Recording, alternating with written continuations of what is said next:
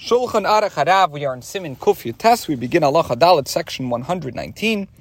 We begin the fourth Halacha.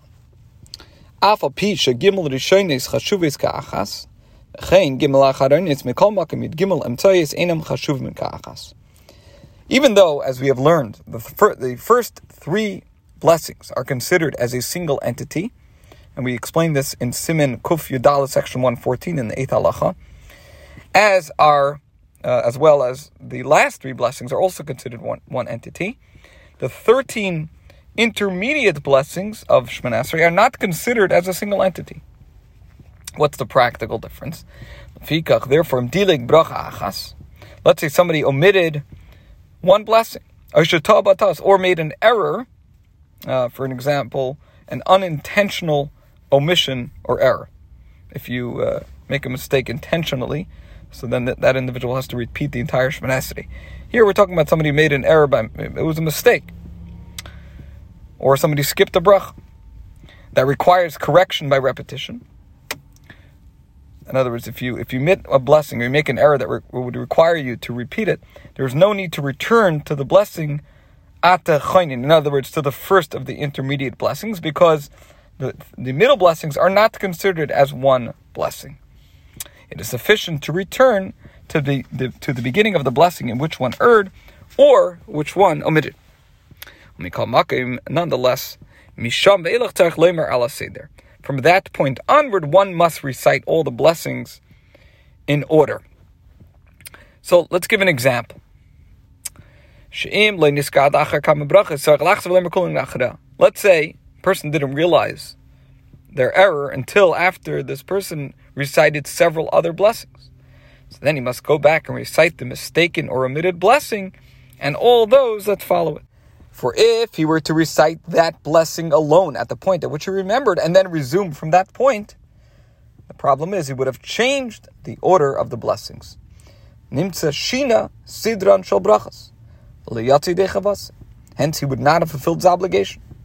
Because, and here's the reason, שסדר ברachis הוא מאנשי כנסס הגדולו, ומהם כמה נביאים, וסמכו סדרון על המקרוis. For the order of the blessings was ordained by the men of the great assembly, among whom were, were several prophets, and this has been explained in section 89 and 112, and they based their arrangement of the blessings, the order, on scriptural uh, sources. So for this reason, if one realizes their error, uh, that they made a mistake or omitted one of the 13 intermediate blessings, so you go back to the one that you that you uh, either made a mistake or omitted, you recite that blessing, and then you continue uh, and go in, in, the regular order from that point. But unlike the first and last three blessings of Shemana Esrei, which if one makes a mistake, so then they go back to the beginning because they're all cons- considered as a single unit with the 13 intermediate blessings, that is not the case, and the person would only have to go back to the blessing, uh, whichever blessing it was, that they made the mistake or omitted. Okay.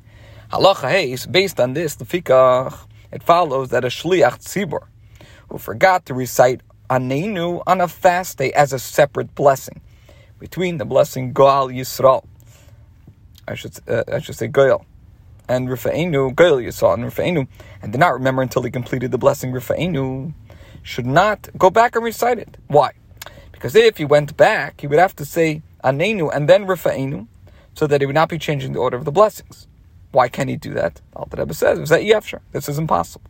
Shimkein Brachas Rifa'enu Bracha For then the blessing Rifa'enu would have been recited in vain. Why?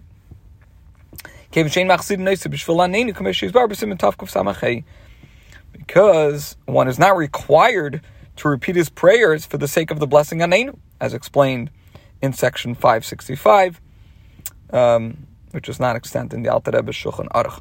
So, if you were to go back and say Anenu, he would have to then repeat Rifa'enu. And in this case, uh, omitting uh, Anenu, uh, one is not required to go back for that. So therefore, he's then saying a bracha levatala because he has to say go in order and say rifa'enu.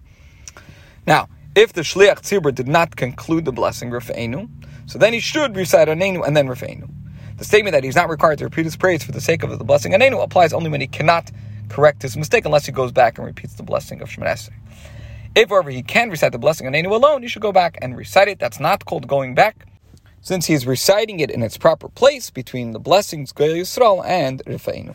And in this context, the fact that he did say the first part of the blessing Rifeinu is not of consequence. This concludes today's share.